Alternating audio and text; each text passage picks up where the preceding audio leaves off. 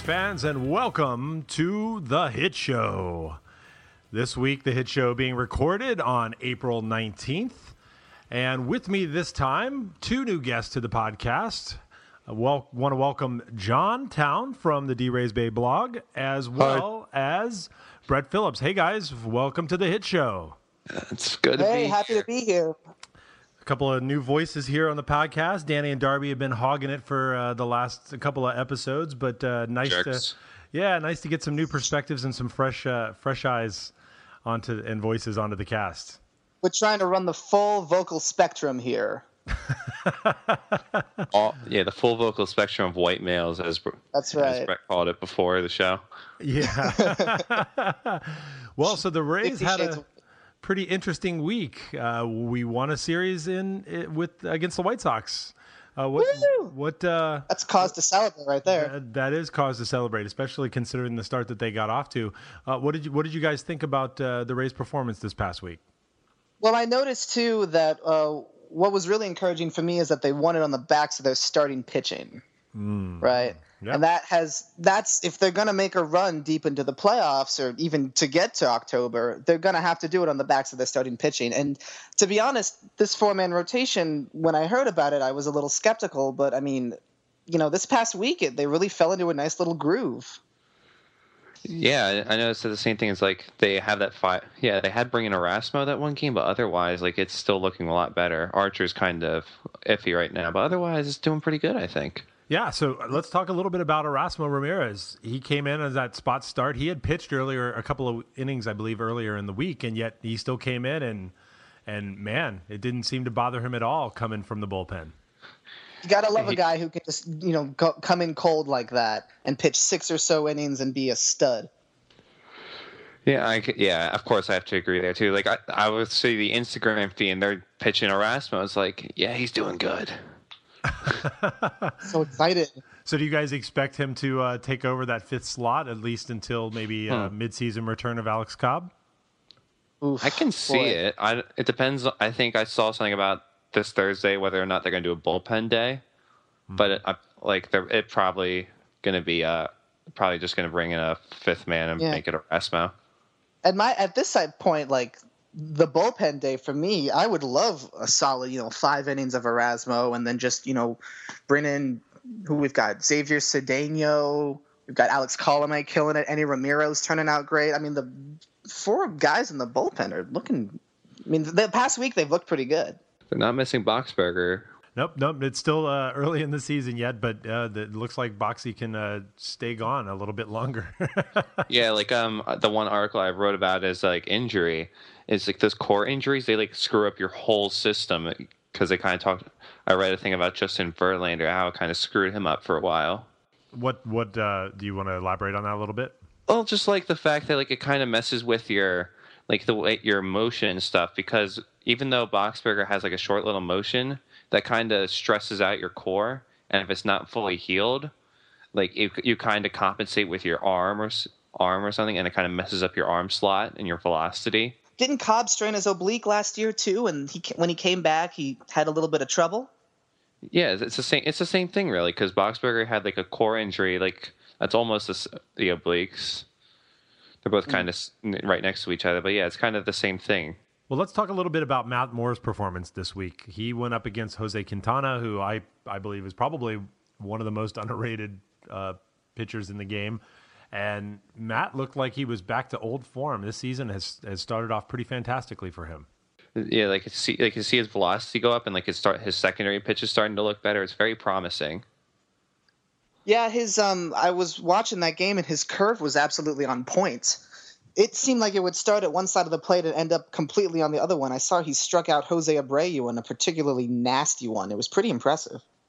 Yeah, he's he's certainly looking looking like the old Matt Moore, which is great considering what happened at the end of last season. But this season's starting off perfectly well for him.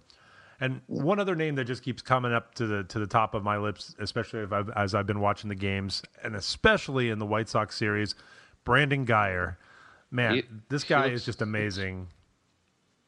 Yeah, he's looking very good so far. I have his stats up right now, but he's at 385, 500, 615 split right now Wow.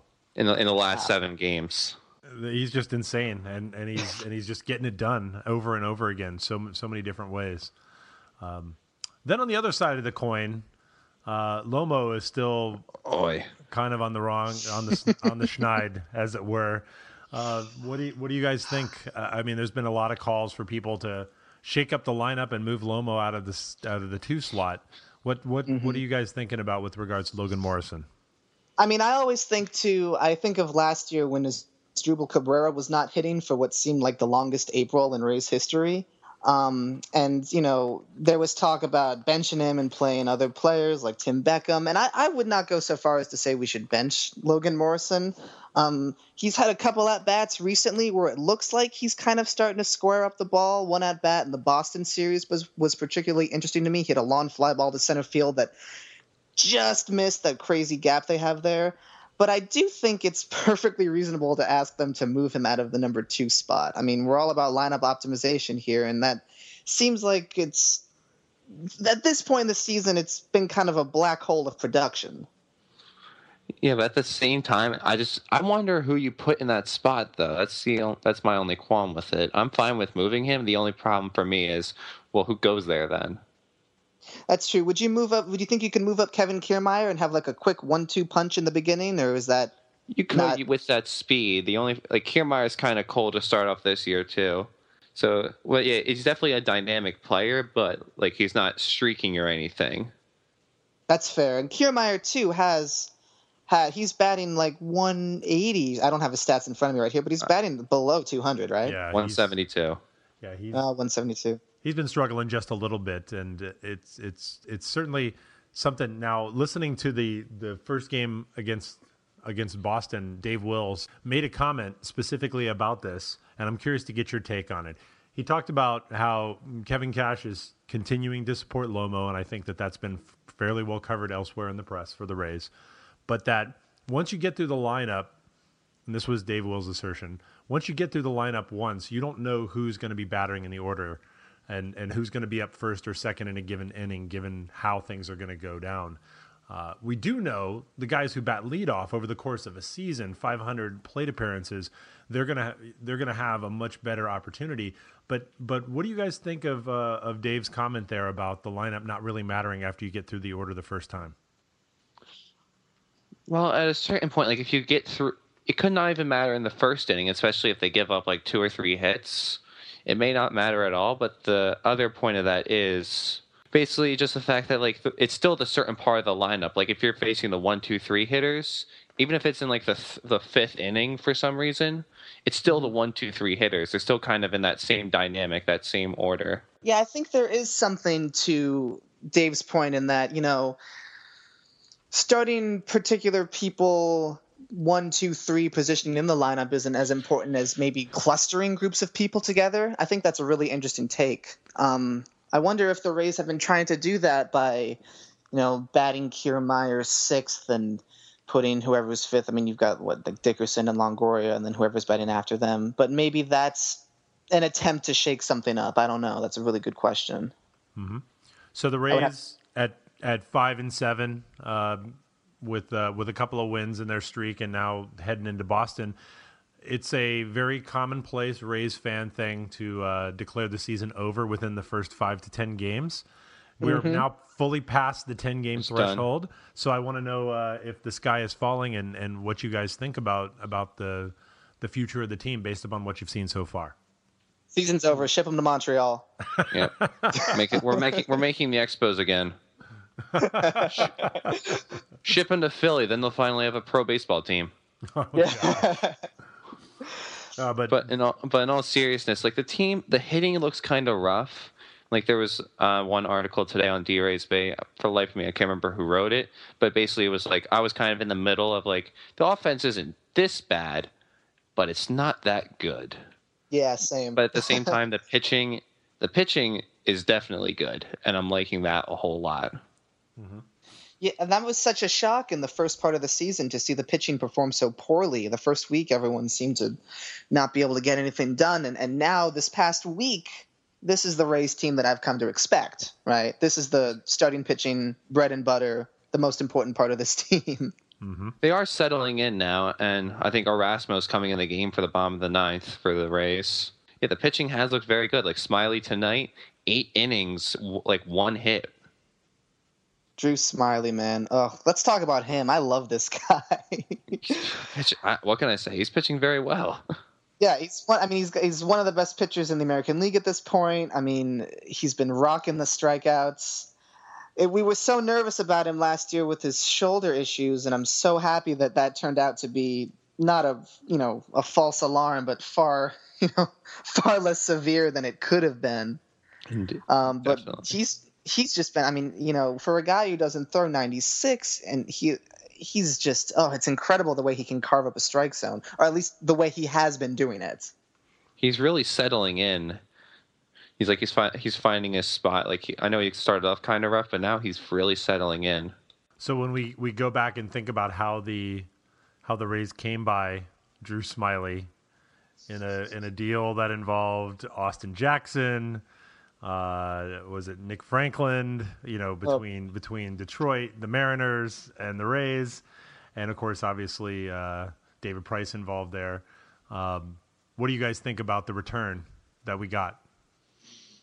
It's looking good so far. I'm like I like it this far. Yeah, I mean, At that time, I seem to recall everybody thinking that uh, that we didn't get enough in return for price, and uh, and and that that you know Drew Smyly was no David Price. I think that's probably still a fair statement for sure. True. Well, who True. who is going to be a David Price that you're going to get out of the minors? I, I remember a lot of the discussion too, especially on D-Rays Bay, was that you know Price only had two years of control after whereas Smyly had, I think, at the time four, right? And Yeah. that was huge. And you've got to expect that a pitcher like that is going to get better. And so far, he, I mean, it's clear that he has. Uh, certainly, uh, like you said, he's no David Price, but when you combine him with like some of the prospects that we got in that trade, excluding Nick Franklin, maybe. I mean, who knows about him? But I, I think it's it's the trade certainly looks a lot better than it did a couple, you know, this time last year. Yeah. So so interesting. One of the pieces not mentioned, but this is a great segue. One of the pieces also who came over as part of that trade was at the time a single A shortstop, a highly regarded 18 year old listed as the Tigers' third best prospect, Willy Adames. Let's talk a little bit about uh, prospects, and that that's been a, an area that we haven't spent a whole lot on the on the podcast. But let's let's drill down and see uh, how the Rays farm system is doing just a little bit. You guys want to start off with Willy Adames? Uh, yeah, I'm Let's sure. do it. That's fine with me. Like say, Adames is in Double A now, which is right about where everyone expected him to be. He played all of last year in Charlotte, and he's performing pretty much exactly the same. Well, but the strikeout rate is pretty pretty down. So like down lower than it was last year, almost ten percent, more than ten percent actually. Yeah, Adames is one of those players that we profiled last year for the uh, the swing analysis thing, the banner thing that I was very lucky to be a co-author on and just basically funnel the ideas of a hit mechanic into an article. But one of the really great things about Willy Adames is that despite his, you know, lanky, smallish, relatively small frame, he's been able to. He's luckily he's probably going to hit for power, and one of the reasons he does that is because when he swings, his bat stays in the zone at a level plane for so long, just at the nature of how he swings, that he can really get a nice solid bead on the ball, and that is huge. So if you guys, and I know this is this is going to be tough, but since we're talking prospects, and I think that one of the one of the things that listeners want to know, if you're given a comp, whether it's an existing Rays player or or some other player in in the majors, to Willy Adames, where do you where do you see him? Where do you project him? Man, Oh my that's- God. that's hard. you You- put me you on know- the spot. yeah, you know who came came? I was just one, and you just asked me who came first to me. Mhm. Prime Jimmy Rollins. May, Ah. maybe I'm crazy, but like Jimmy Rollins is like kind of has that decent amount of power, and like he hit for a pretty decent average. He won the MVP the one year. Mhm. Like, and he's a great defender, which Willy Adames is too. That's just who came to mind for me. It may not be the most accurate, but that's my first thought. That's good. That's probably better than who I had in mind. I don't know if this even tracks, but I the way that he's just set up and the way his profile, I think of like a slightly less powerful Ian Desmond. And I know that's like really kind of like over the top maybe a little bit, but I really think that Willy Adames has the his ceiling is something like that. He has the potential to be you know, a very good everyday shortstop who, you know, is a couple time all star if he's, you know, catches a few breaks. All right, so let's stick with the shortstop position and talk about Jake Cronenworth. He's in Bowling Green right now, and he is on fire. He has a 415 average through the first 10 games. The thing is with him, like he's like he wasn't even uh, expecting to be a hitter coming out of college. Everyone thought he was going to be like a relief pitcher out of the draft, but he was drafted in the seventh round last year, and he kind of profiles out well as like a utility infielder because he he has like the glove to play second and short. He's a lot of like a kind of a contact hitter. He doesn't have a lot of power, but God, can he put the bat on the ball? Mm-hmm. And this year he cut his strikeout rate so far from 25% to 9%. And that was like his only big qualm, really. It went down really far. Small sample size, but still. What's his defense like? His defense, it's pre- it's right about where you would hope for like a kind of shortstop second baseman. He isn't going to be anything special, but he has enough that people like they call him people can call him a utility infielder. Like that's what a lot of his projections look like. Mm-hmm. So he has that glove to kind of be a fielder first if you need him to be. Uh, let's move on and talk about a pitching prospect uh, down with Charlotte right now, Brent Honeywell. Yeah, that he's down in uh, Charlotte this far. He has three starts so far, and he has a 9.5 K9 and a 0.5 ERA, and he only has a one, I think, one or two walks. Wow! Let me learn how to read. Yeah, two walks so far through three starts. He's going to be in Double A soon because he's picking apart these guys. Yeah, that's that's that's pretty pretty impressive. His uh, I mean, what is that? 188 to 35 is his strikeout to walk ratio over his entire career. Jeez, uh, that's which is, he, he's a control monster. Yeah. what do, do you do? You have any insights of, of, of what what his his go to pitches are? He has his he has obviously a uh, plus fastball. Then he has a screwball, which is like a it's like graded as like a 65. I usually see 60 as 65, so it's another plus pitch and then he has a pretty decent changeup, and then I think I believe he's adding a curveball as well. So he's kind of like you're going to have both of those options coming in, and you're going to have to try to pick that out of his hand if it's going to break in or out of, at you. Right, and so a screwball is kind of like a reverse slider, correct? Yeah, like almost reverse, like because basically you torque your hand in rather than out, and it jacks up your arm if you don't do it the right way. So that's why not a lot of pitchers use it, but Honeywell has it mastered pretty much. I talked to a scout or a former scout for a Major League Baseball team a while ago, and I asked him about Brent Honeywell because he's one of the, my favorite pitchers in the Rays system. And I asked him, you know, what's this screwball? What does this have to do with minor league teams? And he said, well, you know, in the single A level, maybe a player might be overwhelmed by a pitch that they've never seen before or something crazy like a screwball. So you were afraid there's the concern that Honeywell might be relying too much on his screwball. Uh, if that might be a concern. However, the way that he's been pitching, i.e., the crazy amounts of control, the incredible strikeouts, not only using the screwball to get great, you know, outs and every and be effective, it really bodes well. And I'm super, super interested to see when he makes the inevitable leap to Montgomery, probably this year, barring anything crazy. Yeah, Double A is like that really hard jump. That's like one of like those big hops. It's usually like short season to Class A, and then up to Double A, and then to the majors. So I think he might have a bit of a stall at first when he gets used to the Double A, but after a while, I think he's going to start just knocking him down like he is right now. All right, well let's let's jump back into the field and and uh, speaking of field, let's talk about Johnny Field down with the with the Biscuits right now. Johnny Field, he leads Montgomery in both average and RBIs. So he's like he's kind of like their like big hitter. He's hitting cleanup for them, and then the whole thing with Johnny Field is like he's kind of a sneaky prospect, but he has a very high engine. That's like the kind of way I describe it. It's just like he's just going going all the time when he's on the field. So even if he's not like the fastest outfielder, he plays center field with ease because he's just going, going, going. Do you guys expect him to to find his way up into Durham at some point this season? If he keeps hitting like this, probably because he he was in Double A last year as well, I believe. So he's pretty overdue for a for a spot in Durham, I'd say. Yeah, if he keeps this up, I don't know how they'd be able to keep him out. You know. Yeah, he spent all of 2015 in Double A. Okay. Well, and speaking of Durham, let's let's go over and talk to uh, a, uh, talk about a fan favorite who's who's uh, sort of been on the rotating bus back and forth. It seems, at least at the end of last season, Mikie Mahtook. Seven War Mahtook. Yes. So, so what was it? Seven War Mahtook. Seven War Mahtook. Seven I- more I s- Mahtook is that's the thing. Yeah, I see that in the comments all the time on the site. It's just like seven because he's so good.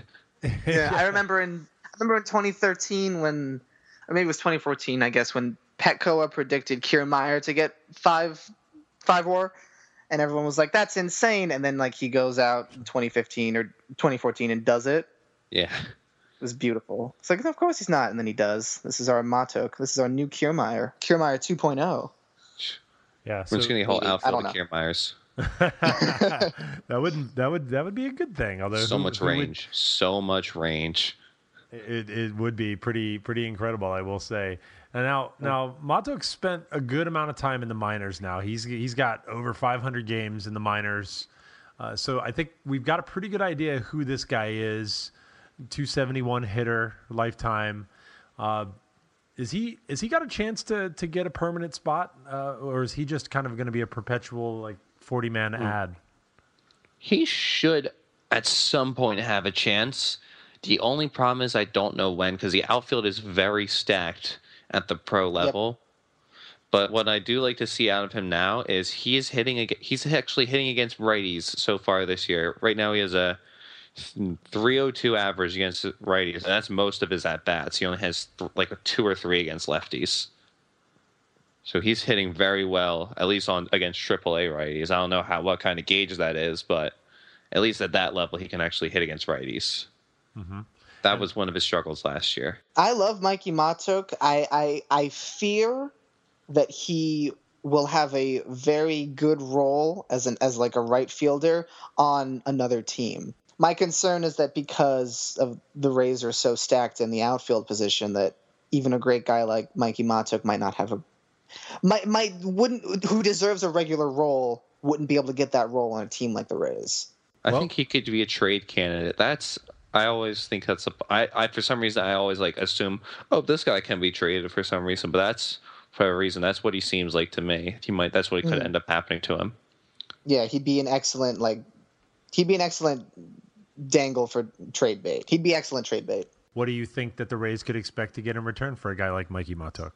Hmm. On his on its own, he can probably fetch like a decent like maybe outfielder or like a middle of the rotation, back rotation pitcher on its own. Yeah. But Mahtook would be a very good like second piece in a trade deal. He wouldn't be the headliner, but he would be like a very good like second or third prospect in a de- in like one of those kind of blockbuster deals. hmm Yeah, But the only thing is, I don't know who the Rays give up as a, it's like a, the top tier prospect there, where they can, like, agree to part with someone.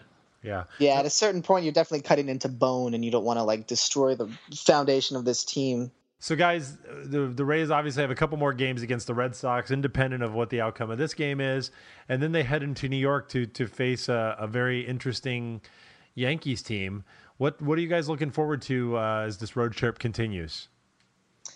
Well, I would like to see uh, the Rays take advantage of the ability for the um, uh, not the. I'd like to see for the Rays to take advantage of uh, Boston's beleaguered bullpen at this point.